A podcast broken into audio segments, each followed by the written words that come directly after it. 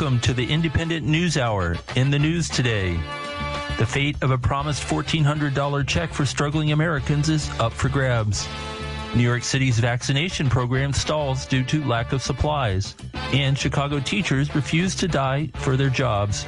Good evening in New York. I'm John Tarleton, editor in chief of The Indypendent, New York City's progressive newspaper and website. You can find our latest coverage at indypendent.org.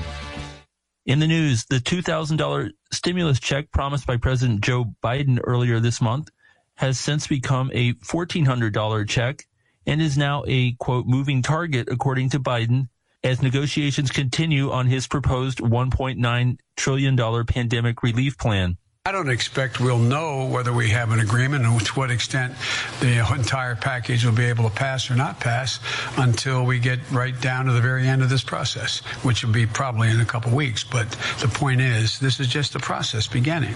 Several Republican senators are calling for the stimulus checks to be narrowly targeted to only the most desperate Americans instead of anyone earning under $75,000 per year as was the case with two previous stimulus checks that went out under former President Donald Trump.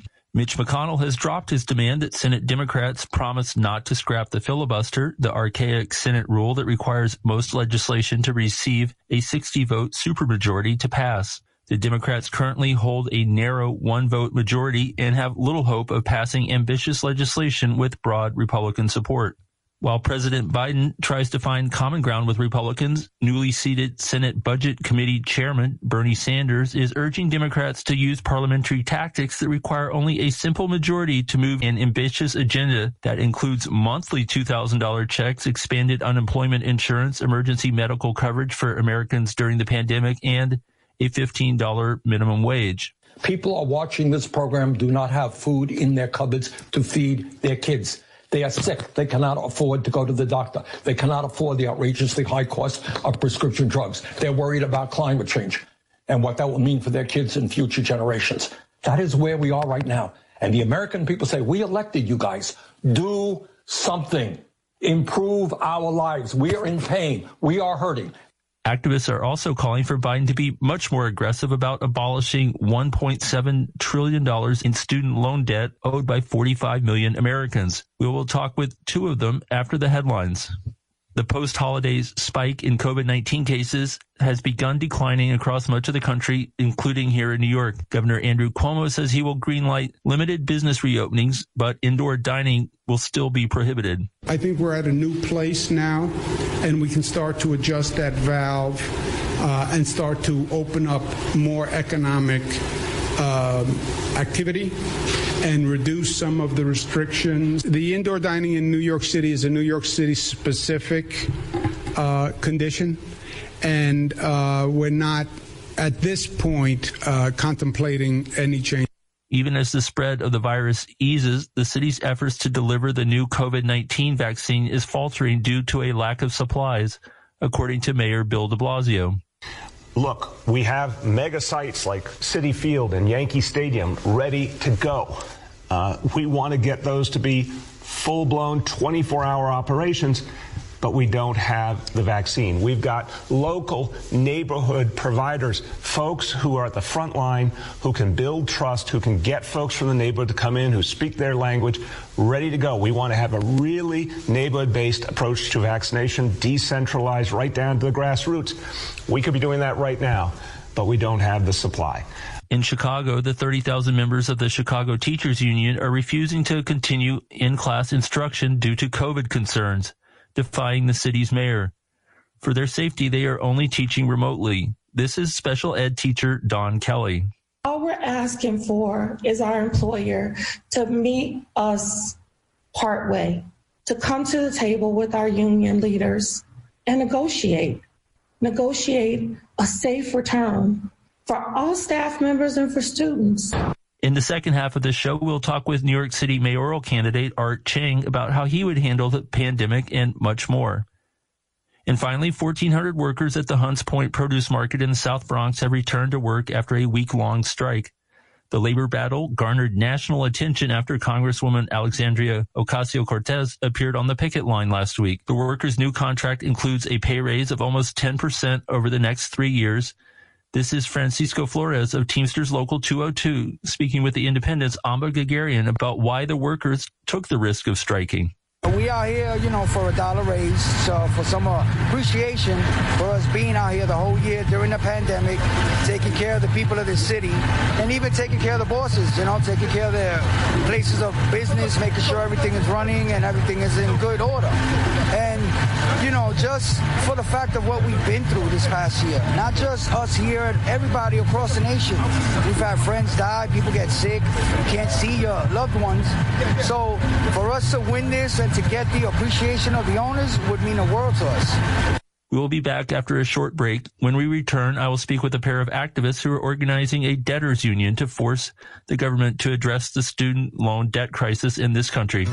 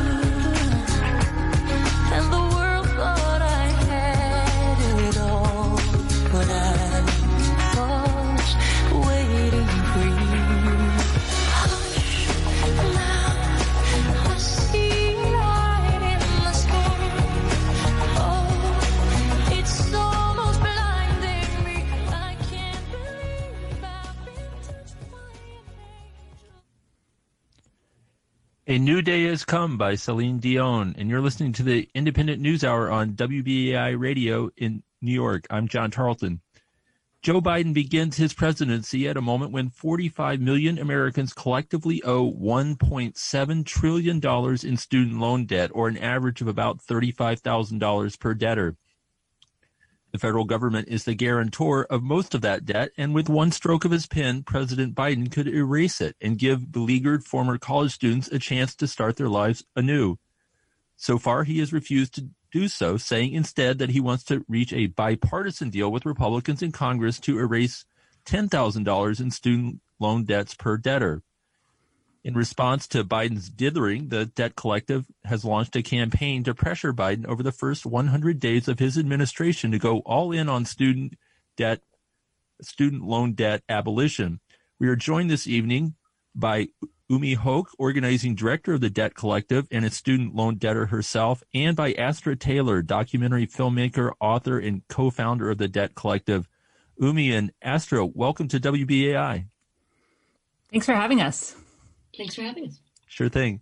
So, Astra, can you start by telling us about the origins of the Debt Collective and what it has been able to accomplish uh, to date? The Debt Collective is a union for debtors that has its roots in Occupy Wall Street. So, if it pains me almost to say that that's now 10 years ago. It's 2021. So that's, we had Occupy in 2011. And what a lot of us discovered back then at Zuccotti Park was that a whole lot of us were attracted to that movement because we were in debt.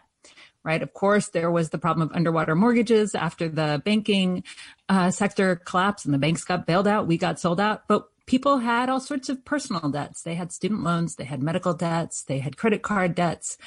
And we felt that there was something to this that actually it, it actually was a symptom of the way our economy was increasingly financialized, right? So wages have stagnated since the 1970s and credit has filled the gap and we've been forced to debt finance basic needs. We've moved from a welfare state or an imperfect welfare state to a debtfare state, right? So we have to borrow to go to school. We have to borrow for our health care and we have to put our medical bills on our credit cards. So we decided to organize around this and had this vision of a debtors union. What if debtors realized that their debts were actually a source of power? We launched the first ever student debt strike with students of a predatory for-profit college chain, Corinthian Colleges Inc., a huge for-profit college chain that served hundreds of thousands of students. These are megacorps uh, that take federal funding. They, they access federal student loan funding and bury students in debt, usually vulnerable students from uh, uh, immigrant backgrounds, first generation students, veterans, single mothers, people of color, etc. They went on strike Hundreds um, joined the movement, then thousands were able to dispute their debts through some legal tools we made, and we, ultimate, we ultimately helped win a billion dollars of debt cancellation and put uh, the idea of a student uh, that student loan could be canceled on the national agenda by showing it could be done. And through our legal research with that campaign in 2015, 2016, we identified this authority called compromise and settlement, which is the authority we are demanding that Joe Biden use to cancel student debt. So that is the center of the Biden Jubilee 100 campaign that um, uh, I'm supporting and that Umi is part of. Yes, and uh, speaking of the 100 Days campaign, uh, Umi, can you uh, tell us more about uh, the organizing that's uh, going into that and, and how you envision it uh, changing Biden's position of only wanting to pursue incremental debt relief with the bipartisan support of the Republicans who don't really seem interested in providing any relief at all.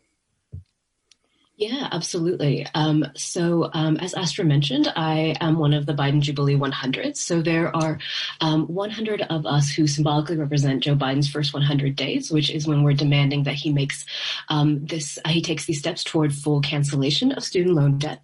Um, and we are um, withholding our student debt payments. we are taking a fierce economic decision to say that, much like a militant strike, which is somehow the only ways that workers can raise their own wages is we're going to withhold our payments um, and make sure that um, people know how important this issue is. And Joe Biden hears from us in this campaign um, and recognizes that this is the time when he needs to take swift action. Um, he needs to take it soon, and that action should actually be canceling all student loan debt.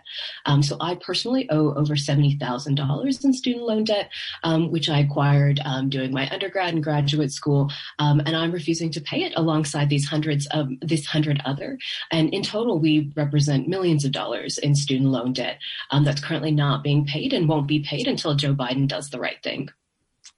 And, and what would it mean for your life if if Biden uh, abolished the debt and, and you didn't have that hanging over you anymore? It would be transformative. If Joe Biden were to cancel student loan debt, it would be transformative to my life and, and not just my life, my family's as well. Um, and um, the 100 of us who are on debt strike, we've all shared on our website, the Biden Jubilee 100 website, what exactly student debt relief would mean for us and that cancellation, how it would change our lives. Um, and for so many, it would mean things like being able to buy homes, being able to start families, um, being able to um, take a career that we actually wanted to do and not just one that pays the bills, um, and being able to really thrive in our country and do things within our own community that we aren't able to do now. Um, one of the obvious reasons why Joe Biden should cancel student loan debt is because we could take that money and invest it in our communities and actually be able um, to support local businesses and be able to thrive um, ourselves and put that money back into our economy. Um, so the return on being a, on him canceling the 1.7 trillion dollars is billions of dollars that's actually going back into our country and going back into families um, and um, and making people's lives better. So a form of stimulus, without question. Right, and uh, uh, Astra, someone who uh, really put debt in a fresh new light was David Graeber. Uh, his best-selling book from 2011, "Debt: The First 5,000 Years," came out shortly before Occupy Wall Street uh, got going, and he argued that debt repayment wasn't so much about morality as about power relations, as he describes in this uh, clip I think we're going to run here. How debt is distributed has very little to do with fiscal responsibility. It's mainly about power. The wealthy have a million ways to wriggle out of debt, but debt always gets passed off on those least able to pay. So, when the government runs a deficit, creditors, rich people again, end up holding a lot of government bonds, which pay quite low rates of interest. The government taxes you to pay it off. All that's really happening when it runs a surplus is that same government takes that same debt and effectively transfers it directly to you as higher mortgage debt, payday loans, and so on, at much higher rates of interest.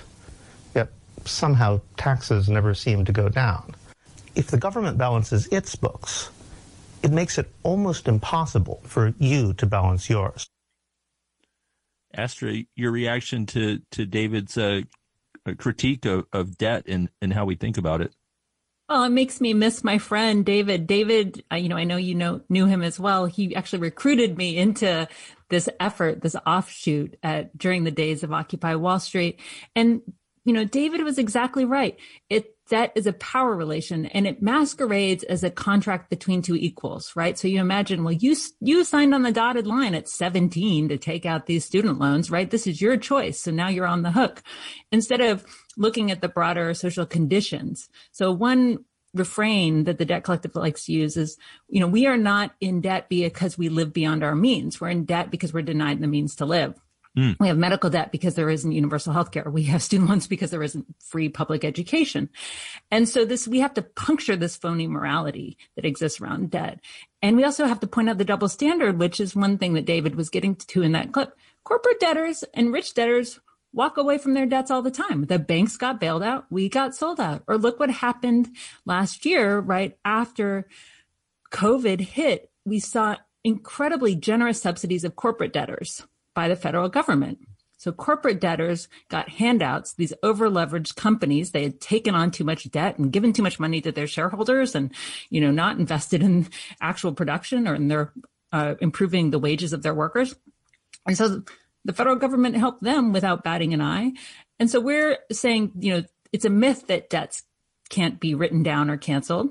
We see it happening for the powerful, and it should happen for regular people. David also puts us in a historical context. There have been debtors' revolts that have pushed forward and helped advance the cause of democracy and equality through time, you know, and, and what the debt collective is doing and what the Corinthian 15 did and now the Biden Jubilee 100 are doing is part of a long, you know, it's part of this long tradition of debtors rising up and saying, you know, we can't pay and we won't pay and we shouldn't have to pay because actually these debts are immoral to begin with. The immoral party is not the debtor. It's actually the creditor. It's actually the system that is creating this exploitative dynamic. Mm. And uh, uh, Umi uh, or, or, Astra, uh, one question I have about this is, uh, do you foresee a, a backlash if uh, student loan debt was written down or even entirely abolished?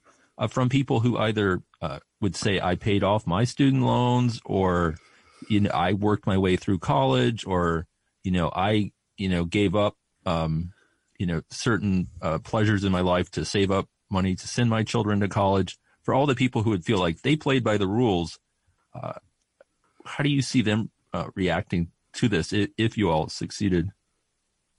What do you think, Umi?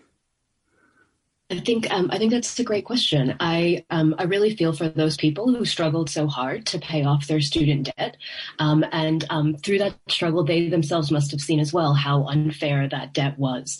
Um, and so, I think the question for all into the future is how do we make higher education in this more affordable? How do we make it free? How do we move toward college for all and create a system where everyone can truly thrive and have the education that they want and need, um, so that our country can continue into the future? We're in a crisis like no other. Um, and all of these increased student loan debts and all the other debts that people are struggling with are going to create problems that are going to outlast all of us. So what are the solutions that we're addressing together? Um, canceling all student loan debt is a way of taking us on that track toward college for all, toward actually building that fair system where everyone can actually um, enjoy education as a public good as it used to be. Um, so I yeah, I, I, think in response that is exact that that's what I would say, and I th- I hope that they can see that by canceling student loan debt and working with us to make sure that we can actually make education a public good, we can create a better country into the future. I would add that I'm actually someone who paid off their student debt. So when Occupy came around and I was joining this nascent movement, I had just defaulted on my student loans. I was, I had, was really struggling economically and I'm not there anymore. I, I was, you know, worked and paid off my student loans. And I don't want anyone else to go through that. I mean, I think we don't, my opinion is, you know, future generations shouldn't suffer just because we've suffered. I think we also have to understand that it's not a personal benefit. So you all have mentioned that it's an economic stimulus of sorts. We'd also benefit from people being able to pursue the public interest. We'd actually benefit from doctors and lawyers and dentists getting their student loans canceled. I invoke those professions because that's often what the right says. They said, Oh my gosh, what if a doctor gets their debt canceled?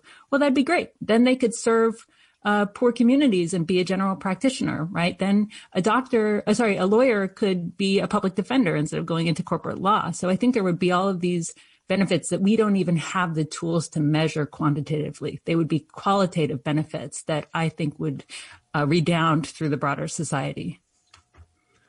Great. And uh, Astra, you recently released a new documentary film uh, with The Intercept uh, called You Are Not Alone. And we, we have here a, a short clip of one of the debtors uh, you interviewed speaking.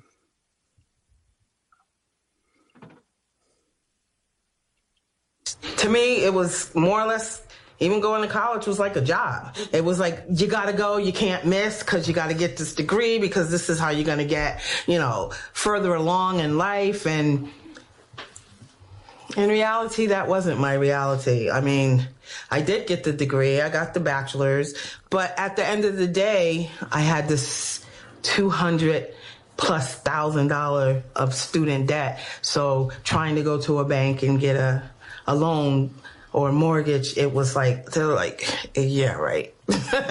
like, are you serious? Sometimes I think I made my situation worse off going to college, but that was the reason I, I did it because I just wanted to make a better life yeah. for me and my kids. So. All right. That was uh, one of the interviewees from uh, You Are Not Alone, uh, Astra Taylor's uh, latest uh, documentary. Uh, Astra, who are the debtors out there and, and uh, how hard is it to get them involved with a campaign like this? There's a lot of shame around debt. Um, obviously, a lot of people are very stressed out in their lives. Uh, uh, do you foresee being able to uh, draw not just hundreds, but thousands or tens of thousands of people into this campaign? Yeah, it's a great question. I want to begin by saying that the voice people just heard was Pamela Hunt, and she was one of the Corinthian 15. She was one of the people in the original debt strike. So she had indeed $200,000 of debt, but she did get the, through our militant organizing and through our campaigning, did get her private uh, get the student loans from the private for-profit college that she attended canceled. So she had significant debt cancellation. She has loans from other educational experiences. So she's invested in our demand to cancel all student debt. But she's an example actually of the fact that collective organizing works. Debtors are hard to organize in some ways. So when you organize a traditional labor union, you meet people at the workplace, you share a factory floor, and you organize against the boss for higher wages or benefits debtors are dispersed. We, we share an economic relationship, right? So we share a creditor and that creditor can be a company or it can be the state in the case of many student loans. The advantage, I suppose, is that debt sticks to people. So it sticks to you if you lose your job, if you get a new job, if you go to school, if you retire. So debt has this stickiness. So we have to organize across distance. We have to find each other. But when we do, there is enormous uh, power to be tapped. And I, you know, I'm someone who thinks working people can't afford to leave power on the table. So I think we should have labor unions, tenant unions, debtors unions, all kinds of unions. Um, the Debt Collective is uh, a, an organization that anyone can go online to debtcollective.org and join. And we're making the road by walking because this isn't a model that's existed before. That's why we brought the brilliant Umi on board as a full-time organizing director, not just as a uh, a striker, but to help us figure this out because the sad thing is the majority of people are in debt. And I think you're exactly right to say shame's part of it. So first you need to realize you are not alone, right? This is not, uh, you, you're not in a unique situation. If you're suffering and stressed out because you can't uh, pay those bills at the end of the month, and and that there's power in numbers. So we invite everyone to find us. And I think there's there's you know right now we're in contact with ten, uh, you know um, thousands of debtors and there's room for tens of thousands or hundreds of thousands more in our movement. Great, and we have to go here in 15 seconds. But uh, uh, for anyone who's interested, uh, is there a, a URL, uh, someplace on the internet people can go and, and find find you guys? Absolutely. Check out debtcollective.org um, and uh, join the union, join the campaign, show your support, um, and together we can win it. All righty. Umi Hoke and Astra Taylor fighting for student debt abolition. Thank you so much for joining us this evening. Thank you so much for having us. Thank you. Okay. When we come back, we will talk about one high risk group that has been almost entirely ignored during the pandemic New York's nearly 50,000 prisoners and the push to win parole for older prisoners who no longer pose a risk to society.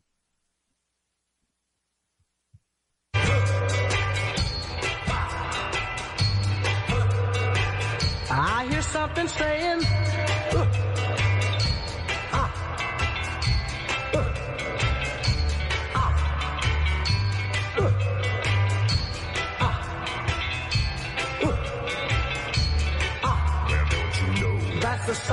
of the men working on the chain gang.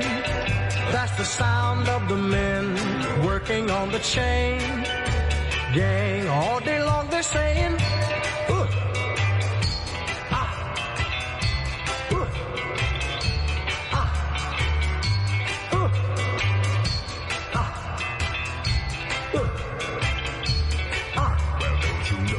that's the sound of the men working on the chain gang. That's the sound of the men working on the chain gang. Chain Gang by Sam Cooke. And you're listening to the Indypendent News Hour on WBAI New York. I'm John Tarleton, editor in chief of the Indypendent, New York City's progressive newspaper and website. You can find us online at indypendent.org. That's I N D Y P E N D N T dot O R G.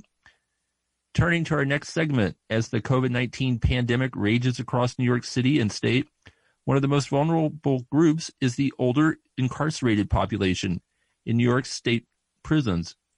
Release Aging People in Prison, or RAP, is led by formerly incarcerated persons. The group is campaigning for the state legislature to back a package of proposed reforms that would make it easier for prisoners to obtain parole, especially for those over the age of 50. About 20% of New York State's prisoners are over that age, and, and, and that's an age at which RAP says they have uh, aged out of crime. Joining us this evening is Jose Saldana, director of RAP. Jose, welcome to the show.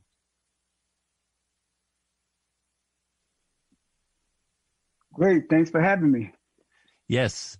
Uh, so, uh, first of all, can you talk about the, the changes to the parole laws that you all are seeking in this year's legislative session in Albany and why this, you all feel this needs to be the year that it finally gets done? Yes, uh, but first, let me just say that today and for a long time, there are more people serving life sentences or virtual life sentences uh, at any time in the history of our state with little or no opportunity for release. So the men and women that we are talking about, they didn't come in at 50 years old. Some came in as young as 15 and 16 years old. Today they're 55 and 60. Others came in in their 20s, mid 20s, they're closer to 70 and have languished in prison for 35, 40 years. So this has created a health crisis in New York and across the, the state that men and women are languishing in prison unnecessarily for longer periods of time. Little opportunity for release, and in between we have them getting old, sick, and dying in prison when the mass, vast majority of them were not sentenced to death by incarceration. So we we promote two bills that would address this intergenerational uh, incarceration of people of color, mostly black and brown people. And it will address the harm that was done to the communities that they come from and the devastation that was inflicted upon their families for generations. These two bills are the Elder Parole Bill, which provides that if a person has reached 55 years old and has served 15 years, he or she will be entitled to a parole interview. It's not automatic release. It's just an interview. It provides hope for people to be released at an age where they can continue to be productive. Because we're talking about people that have been productive for decades during incarceration. And mm-hmm. the next bill is the fair and timely parole bill, which will stop the parole board's culture of perpetual punishment, adding years and decades to a person's minimum term set by the courts. and will require them to evaluate who the person is today that is appearing before them, now who she or he was decades ago. And, and how do how do things look in Albany as far as the reception you're getting of uh, from from legislators? Is is there a strong interest in this? Yes, uh, we believe that we have a good a, a good sizable amount of co-sponsors in our bills. Even during this pandemic, we was able to organize within our communities, and we was able to also address our legislators, especially those who represent communities that are impacted by these policies of mass incarceration. And we do have the supermajority in, in, both houses, the Senate and the Assembly. So we're very um, optimistic that this may provide us with a greater opportunity to to get these bills at least have them uh, put on the floor for for vote in the Senate and the Assembly. And, and can you talk about your own experience with uh, going uh, up before the parole board? You did it 38 years of time, and I, I, believe you had something like four appearances before the parole board before before they really start to listen to your your your situation and and address you as who you were after your time in prison and not what you had done decades before. Yes, I, I was I was initially convicted for attempted murder of a New York City police officer uh, in 1979. That's when it happened, and and I served 38 years. I was released because RAPP, RAPP was actually instrumental in my release. The early members of RAPP, the founders, um, what they did is they they changed the composition of New York State Parole Board. They exposed the racism and the unfairness that's been going on for decades eh, by commissioners from law enforcement. Uh, law enforcement, people with law enforcement backgrounds actually dominated the New York State Parole Board for four or close to five decades. So, and these commissioners would, would not, would not ever actually evaluate a person on who he or she is today. Instead, they would focus entirely on the crime that was committed, in my case, decades ago.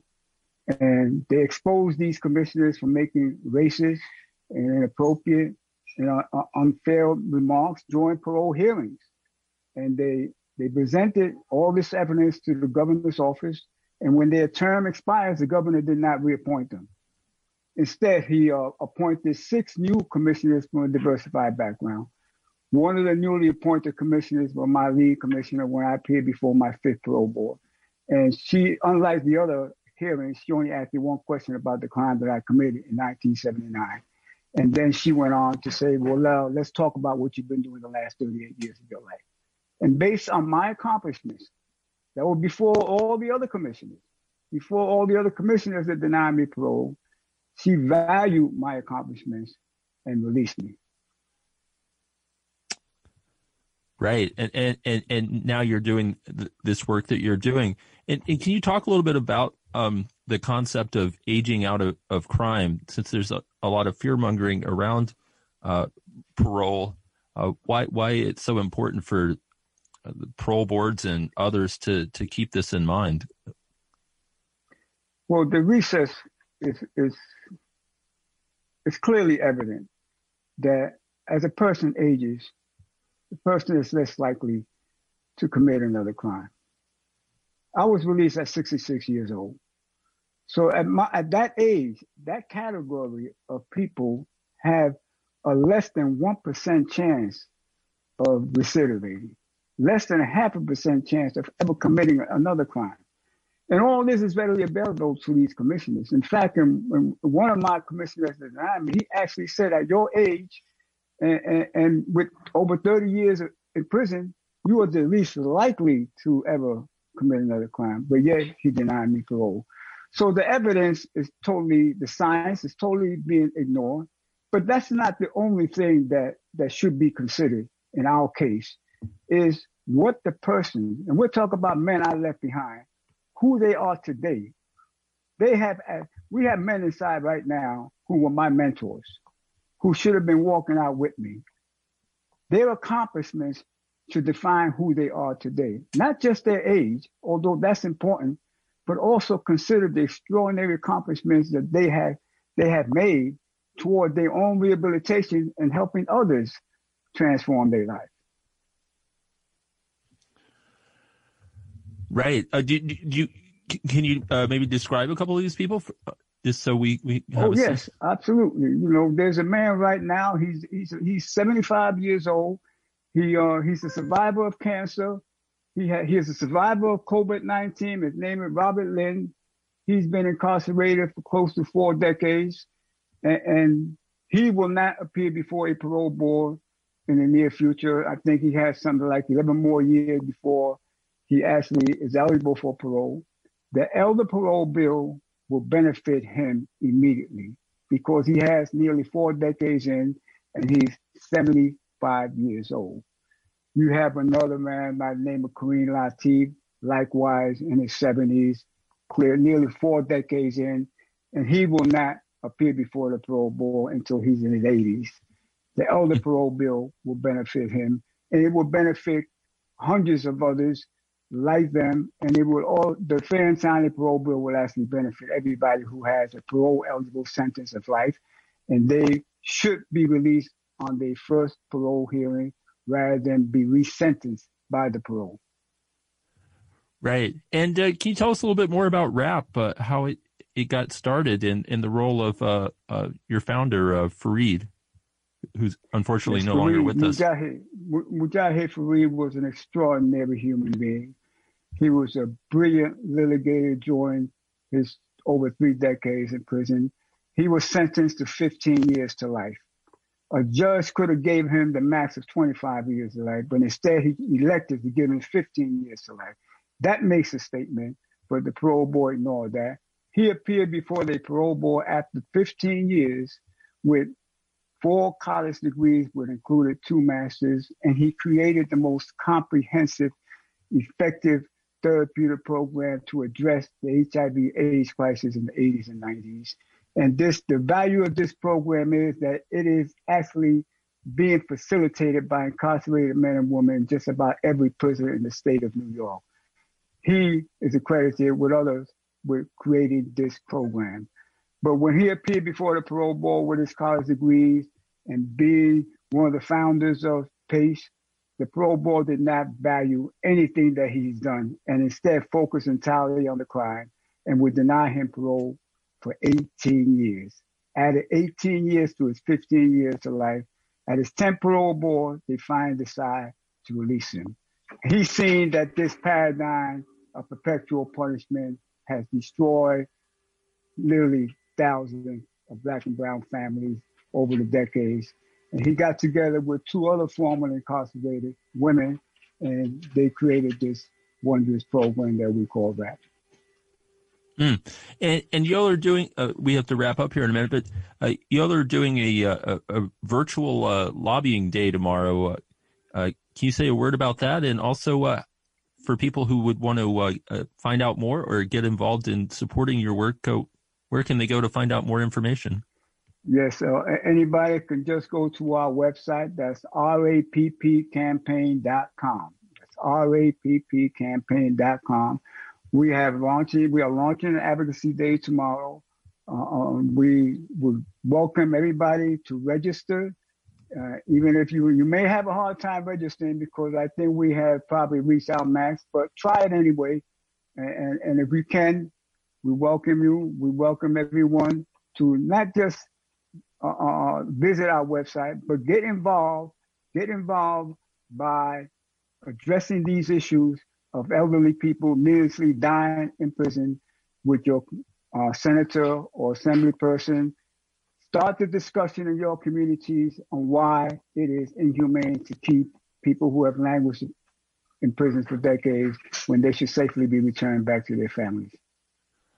Okay. Uh, Jose Saldana, Director of Release Aging People in Prison, or, or RAPP. Thank you so much for joining us this evening on the Indypendent News Hour. Thank you. All righty.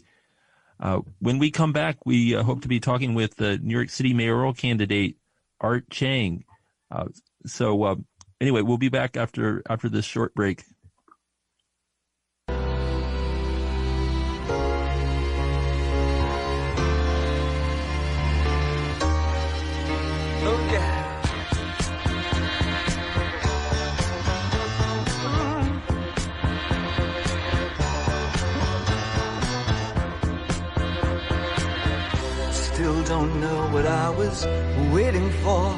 And my time was running wild, a million dead end streets. And every time I thought I got it made, it seemed the taste was not so sweet.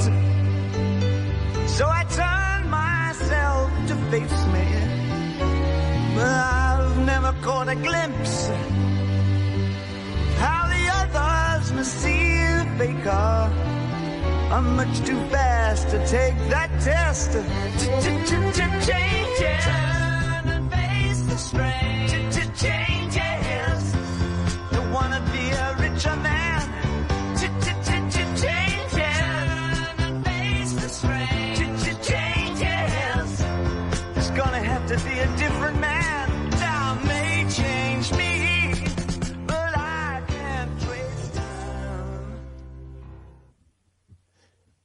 Changes by David Bowie, and you're listening to the Indypendent News Hour on WBAI New York. I'm John Tarleton.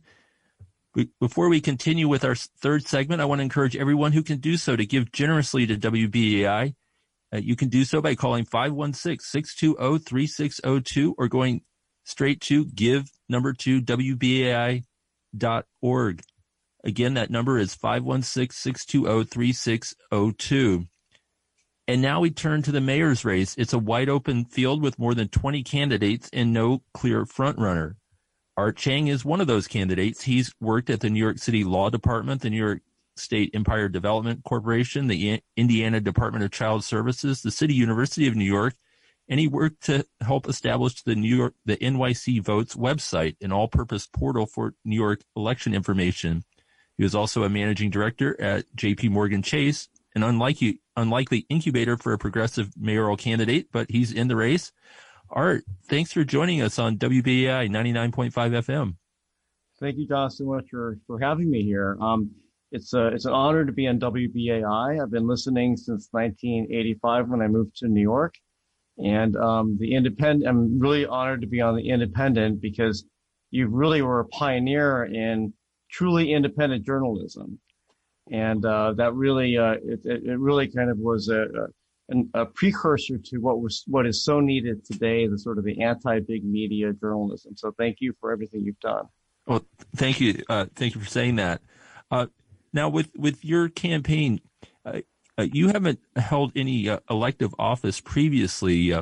What do you believe you bring to the table that none of the other mayoral candidates does in terms of your life experience and what you've accomplished, as well as the platform that you're running on?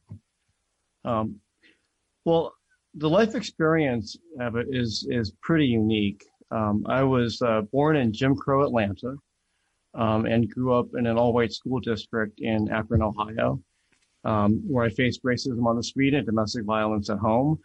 Um, I know what it's like to feel afraid when I walk out onto the street. And in my case, it was because if when I saw white boys walking down the street in a group, I would cross the street. I also know what it's like to be afraid for my mother's safety and wonder if she's going to be alive the next morning. And I also know what it's like to fear the police as much as I wanted them to help me. Um, and then, you know, I took that energy and um, ended up becoming um, the second man to graduate with a women, women's studies degree from Yale.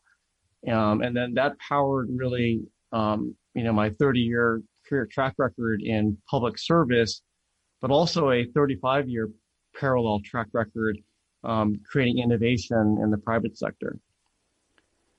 Hmm.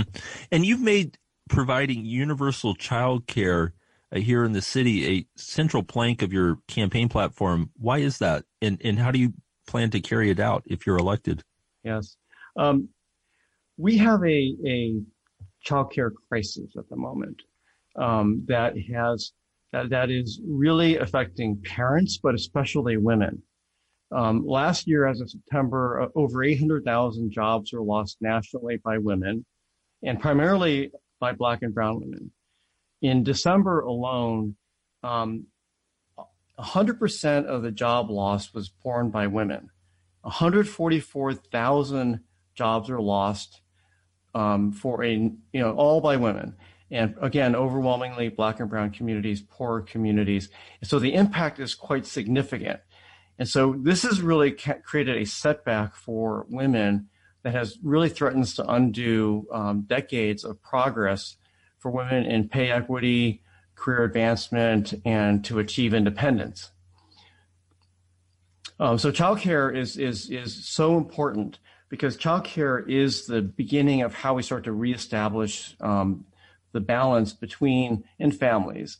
And there are several different things. Work is certainly important. You know, women can get back to work. They can go and finish their degrees. They can um, take care of other their the elder parents. Um, they can do other things that are important for their own well-being. Um, but we all know about the inequities, the social inequities from healthcare and education. And as we know, this very early stage of development is absolutely critical for the well-being of the child, and then therefore for the longer term well-being of the family and the community. So we can establish a level playing field from ages one to four with nutrition, um, healthcare monitoring, um, monitoring things like learning development and physical development uh, to ensure that these children are all best prepared to be able to succeed in society. A, a third reason this is important is because these places can become the center points for community delivery of services from maternal health to prenatal health to postnatal, dealing with postnatal issues. Um, for truly needy families, this can be a place for distributing products like diapers and and uh, formula and other things that are that really will help the lives of these families. And the last and maybe the most important thing is that our vision for universal child care is um, community based. There are thousands of women today in the city who t- take care of multiple children, generally for no pay or sub minimum wage. This is a way for us to actually significantly augment the number of community based organizations putting childcare in the communities that currently actually don't have childcare um, and provide jobs, real jobs for women who have previously been unpaid for this work. This could be a significant economic boost for underserved communities. Mm. And you've previously said that you're most proud of your role in establishing uh, NYC votes. Uh, can you talk about that a little bit more and, and why that means uh, so much to you? Yeah, absolutely. Um, I think one of the real roles of government is to use the available innovations to really speed and really enable the, the mission that they set out to accomplish. Um, I mean, in universal childcare, for example, is a great example of some place where we could use this. Um, and I'll come back to that in a sec. But the campaign finance board really had two objectives with NYC votes.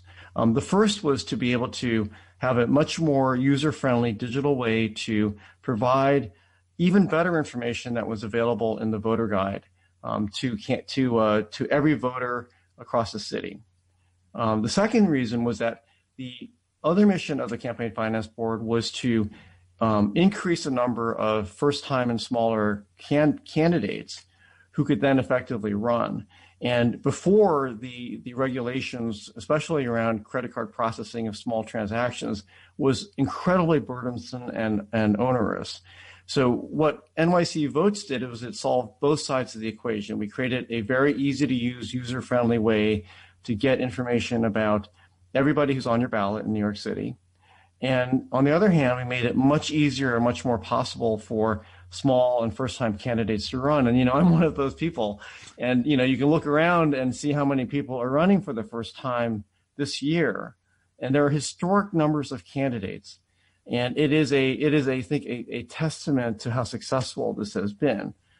But going back to why digital is so important in, in all situations and why we need to think about technology for the data and the transparency and ease of use is that in a child welfare, in a child, in a child um, uh, universal child care setting, we have a way then to be able to um, record the progress of children from a very early age into into school.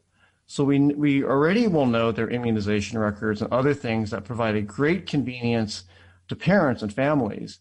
Because um, if you have kids, you certainly know the hassles of, of getting immunization records and delivering them every year.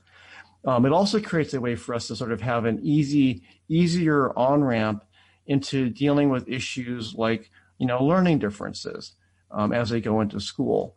Um, and then finally, like one of the big problems today with universal pre-K four um, is that it is extremely difficult for parents to navigate the system for figuring out where to go and how to get access to UPK4. Um, we can start to solve that problem and we can start making it much easier for parents and families to be able to take get access to these valuable services. Right. And uh, I mean, I mean, beyond these, uh, I mean, these sort of uh, in- innovations uh, that you want to bring into to city government, uh, how do you en- envision uh, if you were the if you were mayor, uh, you know, really ra- rallying this city to um, address the pandemic and its aftermath and the the economic uh, wreckage we're uh, dealing with? Um, that's going to be a tall order for whoever gets the job. Absolutely. Um, you know the the projected budgets the deficits, you know, just deficits as being very, very difficult. People look at also all the failures of the de Blasio administration as signs of how difficult government should be. But there are some actual steps that we can take to both of those issues and then enable us to actually create a vision for how we move forward. Um, just one thing on the budget that I want to point out is um, you know, very few people seem to be focused on the fact that the city's budget has grown by about $20 billion in the past eight years. Um, and almost all of that growth has come from overhead. It's come from added administration and overhead um, in every department, including the police.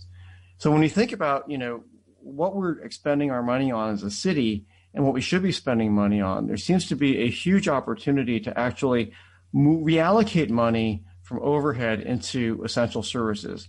So I think the, the, the fiscal picture is is very worrisome, but we need to take a hard look at that budget and figure out what we can do about it.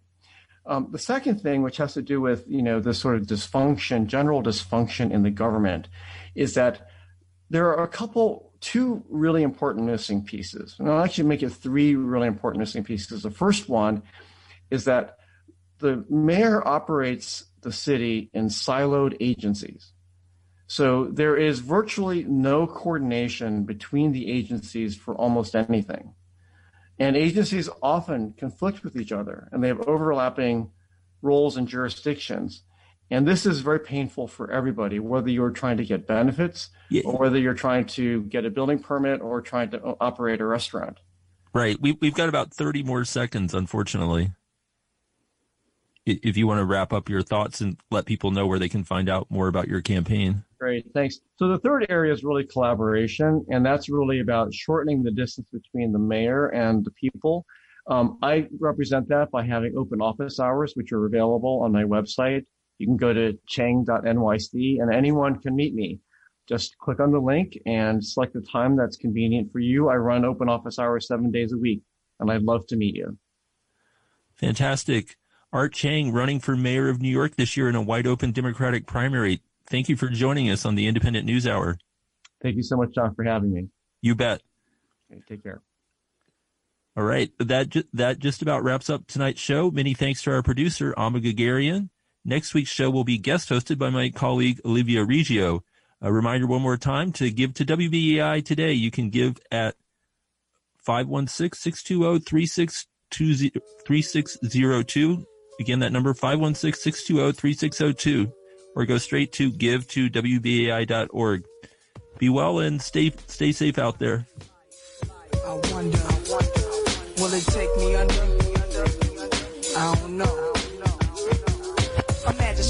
In the street without cops harassing. Imagine going to court with no trial. Lifestyle cruising blue Bahama waters. No welfare supporters. More conscious of the way we raise our daughters. Days are shorter, nights are colder. Feeling like life is over. These snakes strike like a cobra. The world's hot, my son got knocked. Evidently, it's elementary. They want us all gone eventually. Trooping out of state for a plate. Knowledge, if coke was cooked without the garbage, we'd all have the top dollars. Imagine everybody flashing. Fashion, designer clothes. Lacing your click up with diamond rolls. Your people's holding dough, no parole, no rubbers. Going raw, imagine law with no undercovers. Just some thoughts for the mind. I take a glimpse into time, watch the blimp read, the world is mine. I rule the world. Imagine that. I free all my